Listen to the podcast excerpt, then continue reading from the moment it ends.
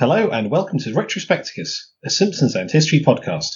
You're listening to episode 50, The Maastricht Treaty Alone.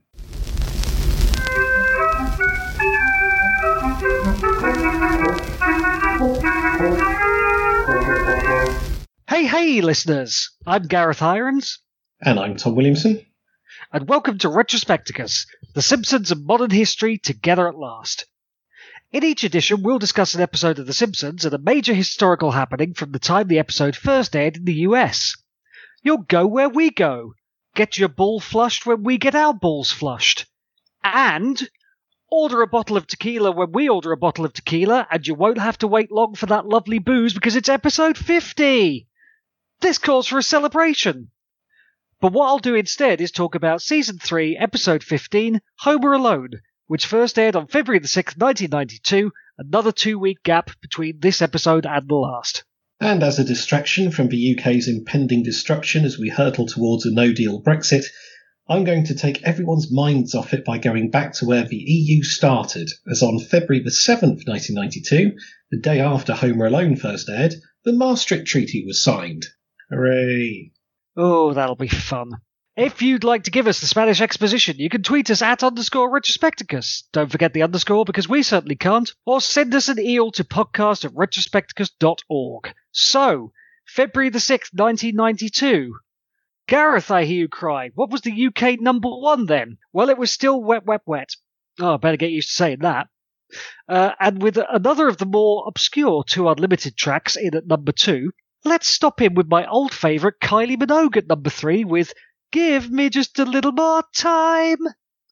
Look, it's episode 50. I get a treat, alright? Yeah, that's solid. That's a good song. A very quick note on number four, though, which was the Pasadenas with I'm Doing Fine Now.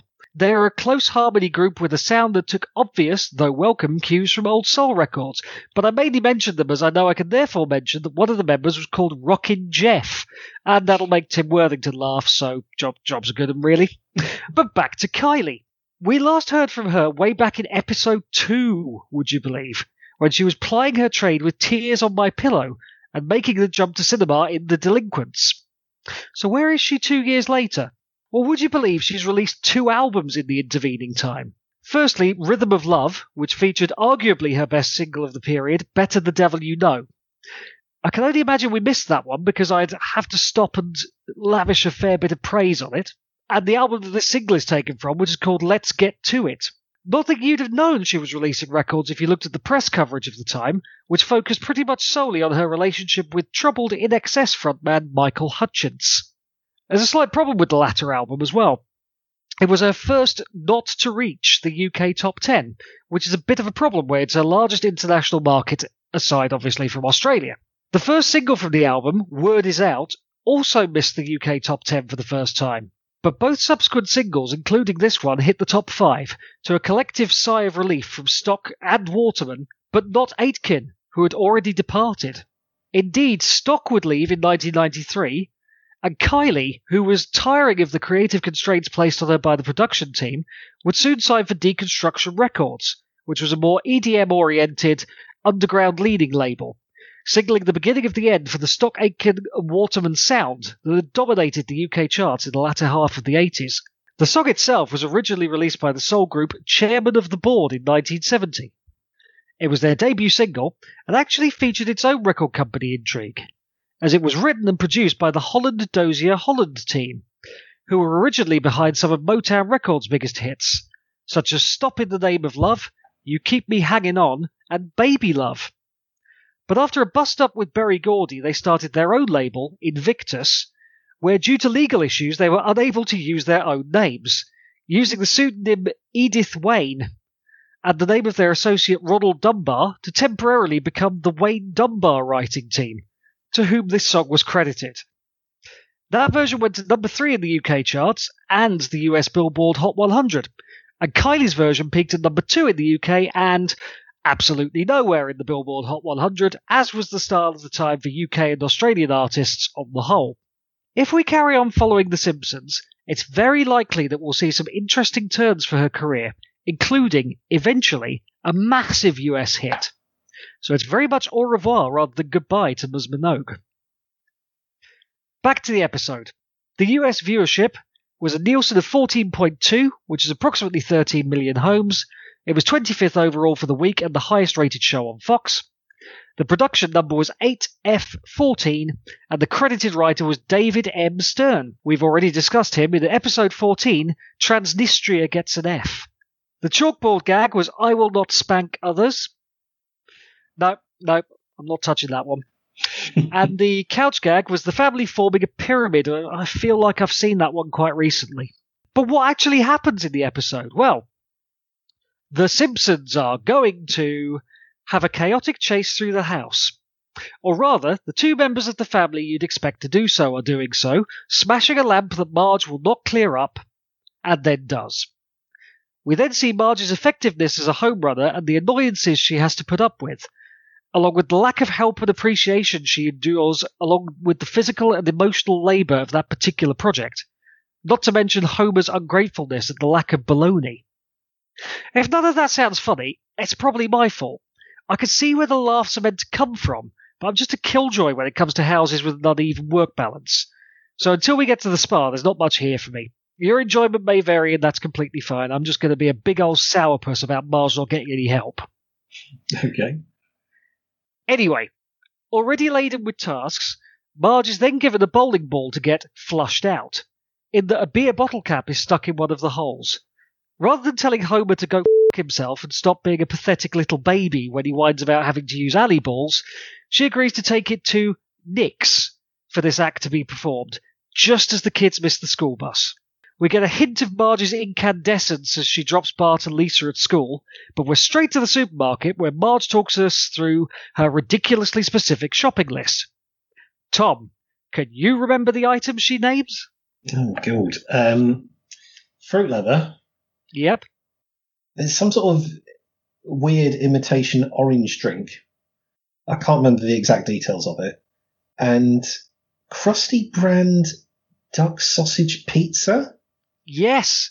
Fantastic. I'll, I'll give you three on that. Um, I had to look Mhm. up what the second item was. I knew it was imitation orange drink, but apparently it's tree fresh imitation orange drink, according to the scripts that I looked at. Tree fresh. That sounds like something you put in your car. Yeah. I'm guessing it's meant to be a brand name, but it, it could also be tree hyphen fresh. Who who knows?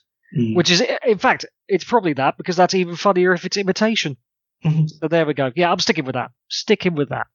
Anyway, at this point, I expected her to pocket a bottle of Colonel Quickie Mart's Kentucky Bourbon for Grandpa, but that's season 4, episode 21, Margin Chains. Although that's only a season or so from now, so I don't feel too bad about my confusion there. She then goes to Nick's bowling shop, who, as it turns out, don't do ball flushing, but do recommend the other Nick's bowling shop on the other side of town, who haven't flushed a ball in years. Driven ever closer to breaking point by a stress inducing run of radio programs, the final straw comes when Maggie, who has cleverly been seen to be playing up throughout this entire opening section just in the background, spills her drink. Marge stops her car across both carriageways of a busy bridge, and she'll move no more. As usual, the police are powerless to help. Fine to punish, but powerless to help. And the resulting queue features a fair few Springfield luminaries. It's enough to summon the media, and Kent Brockman fails to interview Marge despite the presence of the Channel 6 Sky harness. This means Lenny, Carl, and Homer see the incident on television, and Homer thinks it's a right old laugh until he sees who's involved. He at least rushes to the scene to talk her down, making in the process a promise to do whatever it takes to make things better, and she duly leaves the car, only to be arrested. But of all people, Mayor Quimby interjects, preserving the chick vote by liberating her and declaring it Marge Simpson Day in the city. After all that lip service, Homer believes everything is wrapped up in a neat little package. But Marge is still stressed, and having seen an advert for a spa called Rancho Relaxo on the TV, informs Homer that she wants a holiday on her own. And so it came to be that Bart and Lisa went to Patty and Selma's, but Maggie refused to go, and Homer is forced, horror of horrors, to look after his own child. Marge boards a train to Rancho Relaxo for a total change of pace, soundtracked by a super set of songs about clouds. Bart and Lisa hate life at Patty and Selma's. All tongue sandwiches, clamato, blackhead guns, gigantic braziers, and snoring. Homer's getting by, albeit in a very bacheloresque way, with Barney around for a drinking session and all the baby food he can eat. But Marge gets the sweetest plum for once, as she's shown what the Rancho can offer in an introductory video from Troy McClure, who you may remember from such films as Today We Kill, Tomorrow We Die, and Gladys, the Groovy Mule. This includes a look at the movies on offer via Relaxovision. Tom, can you remember what today's selections are? Thelma and Louise. Yep. Happy little El- Happy little elves meet Fuzzy Snuggleduck, Yep. and the erotic awakening of S, Three out of three. Ugh. which I'm sure must have been featured on Eurotrash at some point. It's a perfect score for episode 50, Tom. Congratulations. Her life temporarily becomes a lazy whirlpool of massages from Mexican med school dropouts, Sundays in the bath, and bottles of tequila. But meanwhile, Maggie is missing Marge so much that she escapes the house and goes looking for her, putting Homer in a terrible quandary when Marge announces she's coming home, and all Barney can offer is omelettes with two kinds of cheese. Homer contacts the Department of Missing Babies, but Maggie is eventually found by Chief Wiggum atop the roof of Phineas Q Butterfats, seeking comfort with a giant promotional ice cream cone with a Marge esque hairstyle. A relieved but bedraggled Homer duct tapes her into her baby seat, swings by for Bart and Lisa, and greets Marge at the train station. The family are so glad to see her that they all share a bed that night and agree to make any necessary changes, which they then don't do. Ever. Bit of a sour note to end on, but there you have it.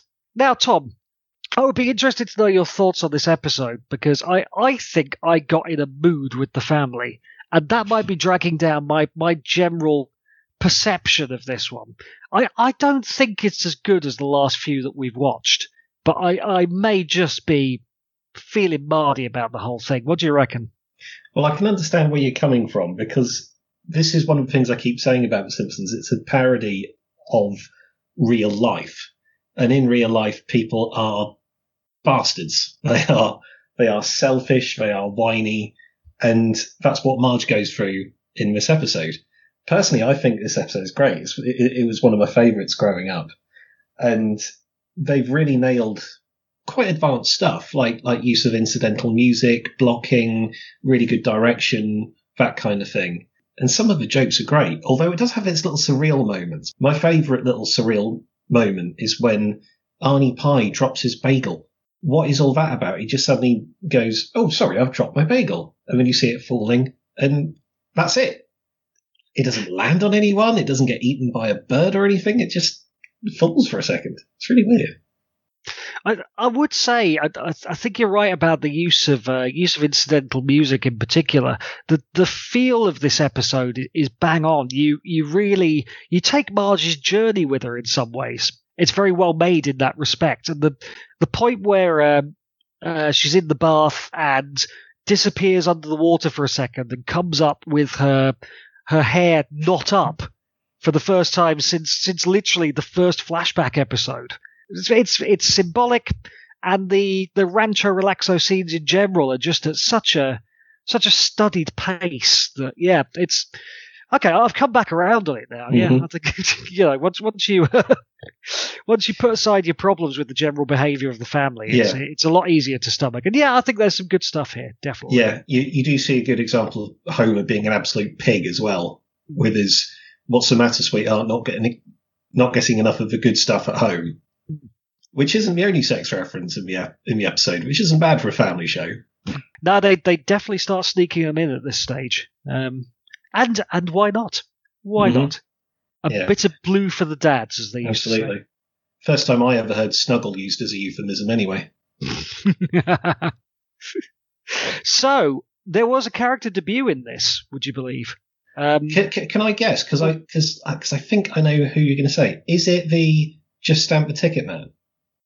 No, no. No. Um, okay. it's uh, it's Arnie Pie. ah. But that does come with a quick disclaimer. His voice has previously been heard in season 1, episode 13, Some Enchanted Evening, but A, he was called Bill Pye in that episode, and we infer that it is the same character due to his accent more than anything else. B, this is his first on screen appearance. And C, I think we'd all rather forget that season one, episode 13, Some Enchanted Evening exists in the first place. Hmm. um, so even if he had debuted in that, I'd probably still give him the benefit of this uh, very short rundown. For for Arnie is a uh, he is a simple character. He is the traffic reporter for Channel Six, often seen in his helicopter, which often crashes. Because of his sky-based reportage and his surname being Pie, his segments are quite obviously called Arnie in the Sky. His main character beat is that he harbours a great deal of venomous jealousy towards his colleague, the anchorman Kent Brockman. He will succeed in temporarily replacing Kent twice. In season 18, episode 22, and indeed episode 400 of The Simpsons, and the last episode to air before the release of The Simpsons movie, and that was called You Can't Always Say What You Want. So he replaces uh, Brockman in that after he's fired for swearing on air. It happens again in season 28, episode 5, Trust But Clarify, when Kent is found to be lying about his experiences in war zones. But other than that, I really don't have anything else to say about Arnie Pie. So, so there we go. He's a he's a traffic man that doesn't like Kent and occasionally gets his due, um, Mhm. and that's about it. Um, also, bit of character development a bit of important character development in in my eyes. This is the first episode where Patty and Selma's love for the Richard Dean Anderson television series MacGyver, which ran from 1985 until 1992, is specifically mentioned. In fact, and they couldn't have known this at this stage, I don't think. The final episode of MacGyver would air a mere three months after this first aired. Ooh.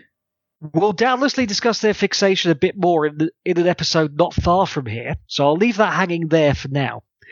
If we somehow continue doing this far enough, Richard Dean Anderson becomes Simpson canon in season 17, episode 17, Kiss Kiss Bang Bangalore. So you can all look forward to that. It is a bright spark in a not very good episode. Time for some Did You Knows? Indeed. The opening chase is modelled on my absolute favourite Looney Tunes series, Roadrunner, right down to the freeze frames and the faux Latin names, which for clarity are Bart as Bratus Don't Have a Cowus and Homer as Homo Neanderthalis, which then caused me to have to look up Neanderthal Man and make sure that this wasn't their actual taxonomic classification. And it wasn't. They were Homo neanderthalensis, as far as I can find out. Although, to be honest, if you said Neanderthalus, I, I wouldn't correct you. Mm. I mainly mention all of this so I can raise a hypothetical glass to the greatest physical comedian of all time, Wile E. Coyote, who frankly deserves to devour that smug, no good Roadrunner. For further reading, please consult the song Wile E. Coyote by The Mighty Caesars. This segment was sponsored by Acme Rocket Boots. we hear an advert for a restaurant called Shakespeare's Fried Chicken at one point, set to the Flagshagger national anthem, Rule Britannia. This is the chicken place that catered the pivotal meal for Grandpa's demotivational talk to Homer in the flashbacks in season 2, episode 12, The Way We Was. And I believe we've also seen the restaurant at the mall once or twice. Finally, the song that plays when Homer rings the Department of Missing Babies is Baby Come Back by Player. A soft rock classic that went to number one in the US Billboard Hot 100 in January 1978. I particularly like this being used. It makes double canon sense that Homer would recognize the song. It's right up his street based on what we know about his 70s listening habits. That's all I've got, Tom. Do you have any memeable moments for us? Well, not really, because surprisingly for an episode of this caliber, it's got tons of great jokes. It's really well written, but there aren't really any memeable moments. So there are a couple of personal ones, though, personal to me. So I do have this bad habit uh, when I'm driving. I will sometimes shout, especially if I'm in the car on my own. And sometimes I like to shout if I'm stuck in traffic. Come on, come on, I've got a body in the trunk. Also, Homer singing, Go to sleep and good night. Na na na na na na na. Go to sleep and good night. May your Christmas days be nice. That is something I've sung to my daughter, complete with a good night, my little pork chop. uh, well, you know, there's there's there's value in in personal resonance. I would say, even if we even if we haven't found something we could post on UK Simpsons. But don't worry, the next episode is absolutely chock full of them. Fantastic. And we'll, we'll probably find there's no debuts in that one, so there'll be plenty of time for it. Right then. Um. Oh, do do we have to? Yeah, sorry. It it it, it basically nothing else happened in February 1992. It's it's it's this or nothing. So the Maastricht Treaty. So this is the treaty that laid the foundations for the European Union as we know it today. And writing all of this just got me very, very depressed. so I'll I'll do my best. I'll do my best because it was a time where Europe was kind of well boring. It was what diplomats and bureaucrats worried about. So people were asking questions like, will this legislation be adopted and will this treaty be ratified? Not, will there be enough food and medicine? Like we're saying in September 2020. So anyway, let's start by taking a look at the origins of the European Union. Of course, up until the Second World War, vast chunks of the world were controlled by the European powers. The sun never set on the flag shaggers of the British Empire. France controlled Indochina and huge chunks of North Africa, and even the Netherlands and Belgium had colonial possessions. See our last episode for a bit more on the Belgian Congo. Now, World War II changed all that. The Nazis held out until the last man, leaving most of Europe in ruins, both physically and financially. It became clear that in order to recover and to counter the communist threat from the East, the countries of Europe needed to work together. Winston Churchill himself knew this and even called for the creation of a Council of Europe while World War II was still raging. In 1946, a mere year after the Second World War ended, he gave a speech at the University of Zurich where he called for the creation of a United States of Europe. On May 5, 1949, the Council of Europe was created following the signing of the Treaty of London. This organisation is famous for writing the European Convention on Human Rights, which all members must adhere to. The convention established the European Court of Human Rights, which today applies as far as Greenland in the west and Russia in the east. After the foundation of the Council of Europe, the next major event in the history of European integration was the Schuman Declaration. This was made by the French Foreign Minister Robert Schuman on May 9, 1950, where he called for the production of steel and coal in France and Germany to be governed by a single authority. Now, this was a big deal. This was just five years after the end of World War II, and coal and steel were vital ingredients in being able to wage war.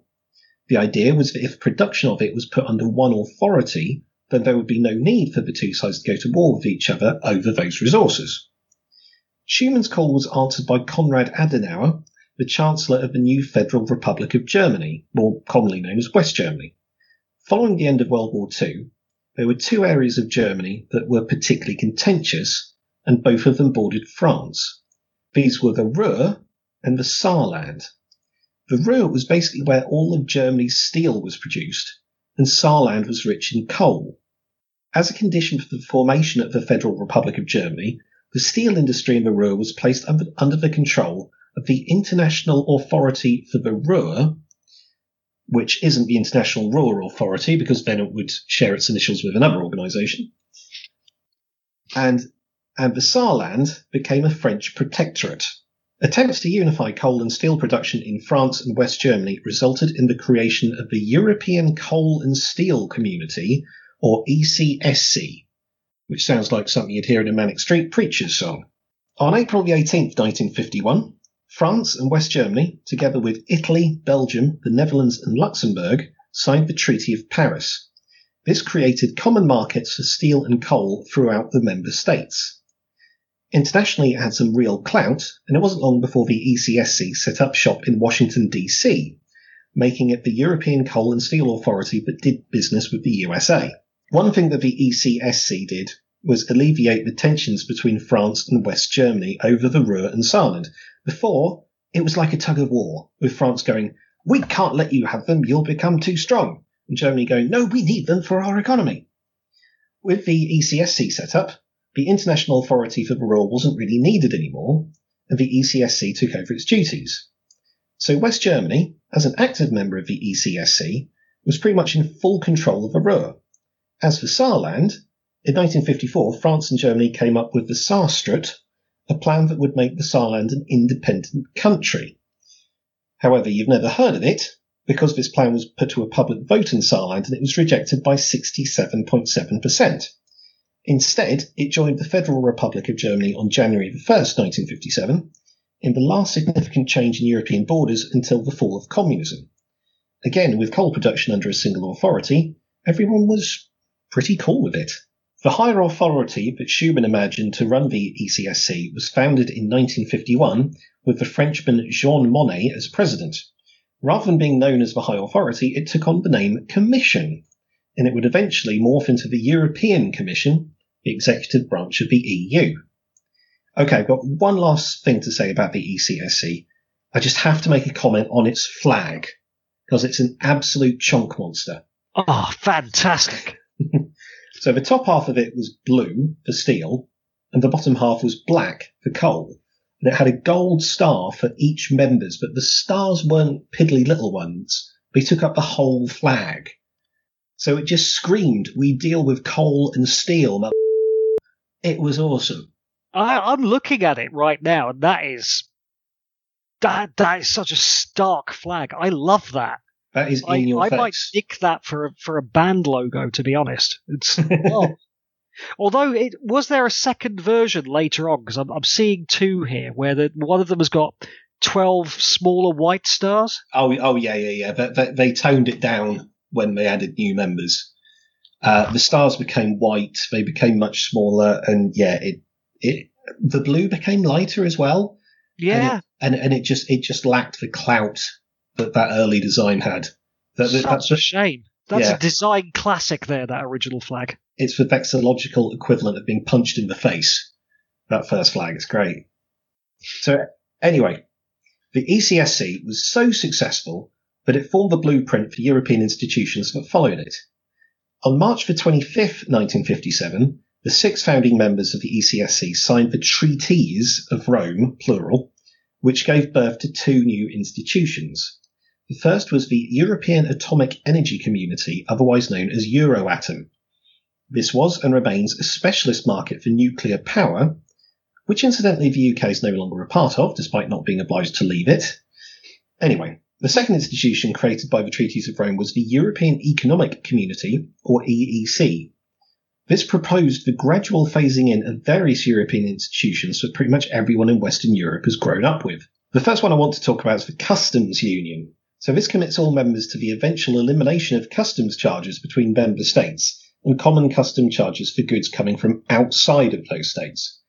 Bringing down tariffs and removing non-tariff barriers to trade is obviously great for members and sees costs come down and trade increase. If you're in it, why on earth would you want to leave it, eh? Related to the customs union, but very much distinct from it, is the single market. The aim of this was to establish the four freedoms that is, freedom of goods, freedom of capital, freedom of services, and freedom of movement. That last one is particularly important because it means that if you can work in one member state, you can work in all of them. You're not limited to your own country. Again, the advantages of the European institutions are many, and I'll just go over a few examples. Say you export goods. Say you grow and ship bananas or something. Before the EEC, each country had its own rules. So if you were shipping bananas, you'd have to read up on each country's rules for importing bananas and follow them. So you'd go, right, these ones go to France, so any boxes this big, have this many bananas in a box, pack them like this, etc., etc.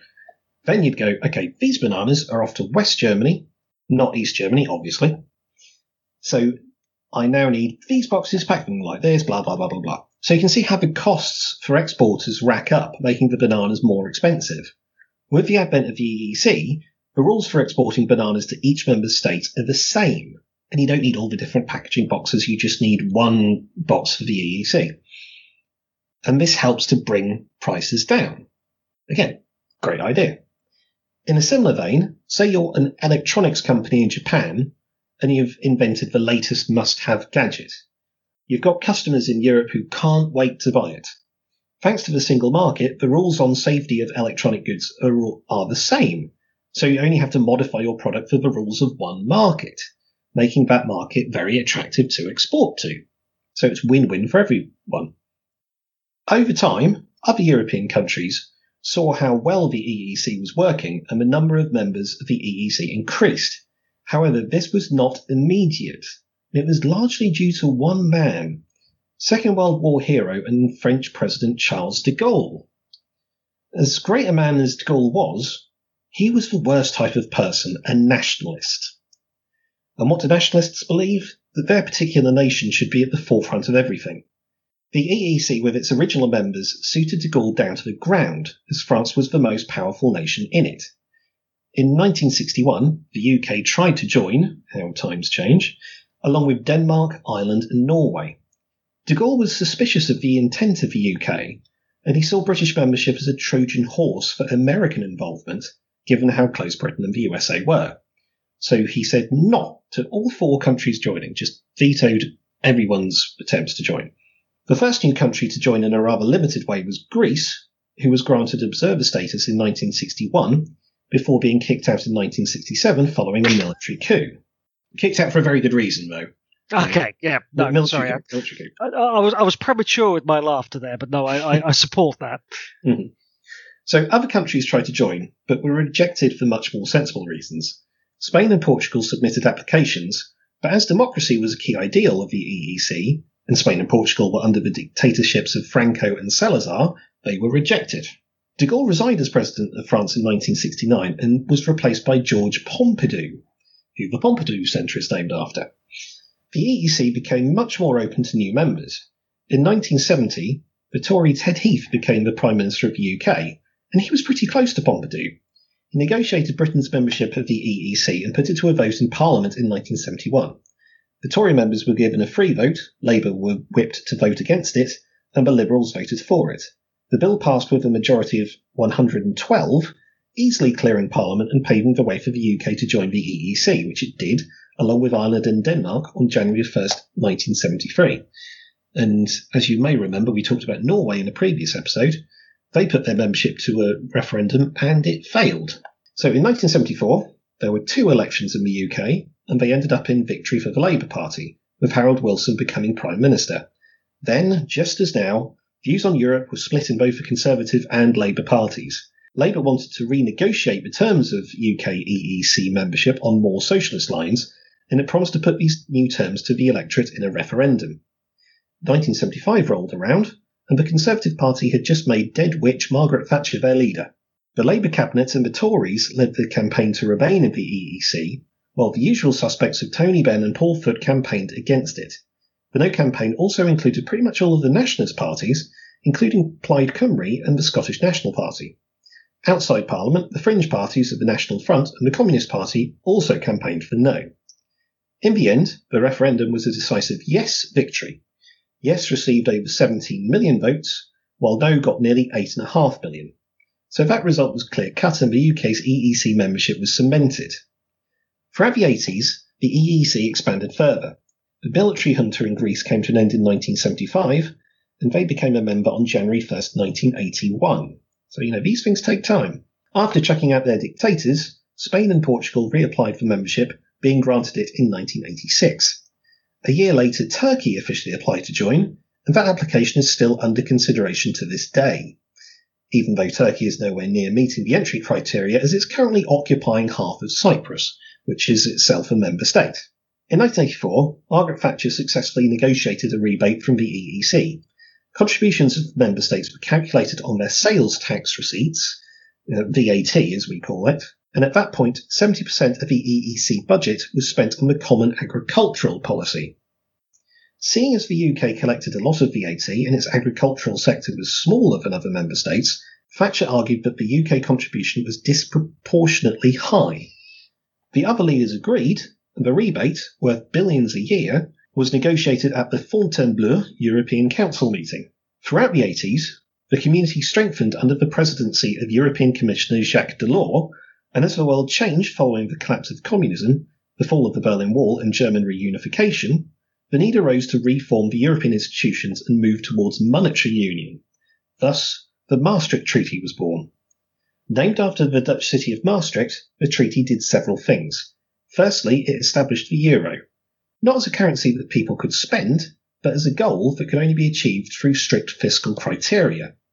Originally called the European Currency Unit, or ECU, it wasn't given the rather flat name of the euro until 1995. Second, it founded the European Union, or EU, and gave it its pillar structure. The European Economic Community had the economic bit taken from its name and it became the EC, representing the fact that it had become about much more than just economics. The two new pillars were a common foreign and security policy and cooperation in the fields of justice and home affairs. Although the treaty was signed by all members on February 7, 1992, the day after Home Alone was first aired, it then needed to be ratified. In the UK, ratification of the Maastricht Treaty almost brought down John Major's government. In amongst all the complicated wranglings, the Tory government had negotiated a British exemption from the so called social chapter, which was the bit that dealt with employment law. Being the party of the workers, the Labour Party opposed this exemption. Also, there were still plenty of Tories in Parliament who opposed the Maastricht Treaty entirely, and they were dubbed the Maastricht Rebels. On the 22nd of July, the House debated the social chapter, with the government intending to not include it in their Maastricht ratification. Labour attempted to amend it, making it clear that the UK would adopt it. So Tories are trying to say we don't want the social chapter. Labour is saying we do want the social chapter. So the amendment that Labour proposed just completely flipped what the bill was trying to do. So after a heated debate that lasted well into the night, the results of the amendment were read out. The government position received 317 votes. The opposition, which was to adopt the social chapter, received 317 votes. Oh, It was high drama that night. This is all happening at about one in the morning as well. So, in the event of a tie, the Speaker, Betty Boothroyd, had to cast a vote to defend the government's position. Therefore, the amendment was rejected. As that's a very old convention, apparently. In the event of a tie, the Speaker votes with the government. It was immediately followed by a vote on the social chapter itself. The government lost. 316 voted in favour of it, with 324 against. It's a tiny majority, majority of eight, but the government still lost. And, you know, back then, the government losing a vote was a serious deal. As opposed to 2019, where it was, you know, Tuesday. With the government defeated, it was widely expected that the government would ratify Maastricht anyway, as the only part of it where they didn't have explicit parliamentary approval was the social chapter. Instead, John Major shocked the country by announcing, straight after the votes, that the next day in Parliament would be given over to a vote of confidence in the government and their ability to deliver Maastricht. That was a real do or die card. He was basically calling a vote of confidence in himself. The next day, he stated that if Parliament did not have confidence in the government's ability to deliver Maastricht, he would call a general election. So this is, you know, this is heavy stuff. That snapped a lot of the Tory rebels back into line, as the prospect of being responsible for a general election so soon after the one in 1992 was rather unpalatable. The gamble paid off. The House rejected Labour's amendment and voted for the government's motion on Maastricht by 339 votes to 299. With all the drama in the UK Parliament, only three member states held referendums on Maastricht, as their constitutions required. The three referenda were held in the summer and autumn of 1992. In Ireland, it passed easily, winning 69.1% approval. In France, things were far closer, with ratification passing with a 50.8% yes vote, causing commentators to dub it the petit oui from the French. In Denmark, things were very different. Their referendum on Maastricht ratification was held on June the 2nd, 1992, and it was rejected with 50.7% voting no. So pretty small, but Denmark's got a much smaller population than France, so it's not as close as it would seem. This was a big spanner in the works, as the Maastricht Treaty could only come into effect if it was ratified by all member states. And the Danish result also signified the end of the concept of permissive consensus, which was the idea that people kind of agreed to European integration anyway, so just sort of get on with it. In December 1992, the European Council met in Edinburgh to discuss Danish objections. They agreed that Denmark could opt out of a huge chunk of Maastricht. They didn't have to partake in European citizenship, monetary union, or the defence policy. With the Danish opt out secure, Denmark held another referendum on May the 18th, 1993. This time, the Maastricht Treaty, complete with all the opt outs, was accepted with 56.7% voting for it. This meant that the Maastricht Treaty was put into effect and the EU officially came into existence on November the 1st, 1993. Now, of course, the EU would go on to become a major world power, and it remains one to this day, despite Brexit. We'll definitely be revisiting it in future, and I promise we will be back to it for Black Wednesday. Ooh, to be continued. Mm-hmm. I remember loads of that so so very well. I remember I remember the ECU. Didn't remember it until you mentioned it, but I, I do remember it. I, I thought that was a, a, hell of a lot better as a name than the Euro. The Euro is just wimpy. It's, Oh, it's it's flat. Uh, but the terrible. ECU, it, it's peppy. It's peppy. It's got that hard, that hard sort of sound in the middle. You know, it's uh, Yeah. it, it's it's action packed. Yeah. And Jacques Delors as well, a, a name I'd uh, a name I'd forgotten, but it all came rushing back. I remember watching all of that on the news at the time. Uh, The government losing the vote, the uh, vote of no confidence. Well, the vote of confidence, as it was in the end. Ah, yeah.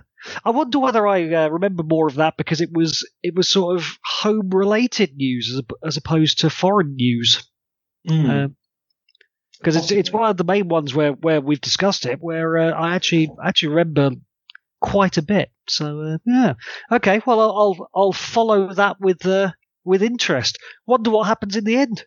Um, uh, this left me with the slight um, challenge of trying to find the European Union in um, in The Simpsons. Now, I'm not going to say that The Simpsons writers or creators themselves are kind of closed off to European happenings, but I will say that in general, I don't think American media really cares that much about the European Union.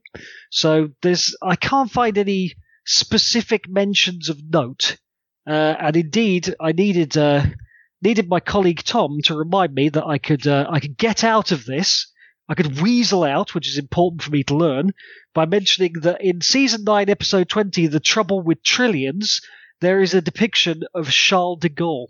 He is the uh, the person, if I remember rightly, who um, suggests that all Europeans act snooty to Americans forever when Mr. Burns um, steals the trillion dollar bill, which is meant to be of um, uh, financial stimulus to the post-war America.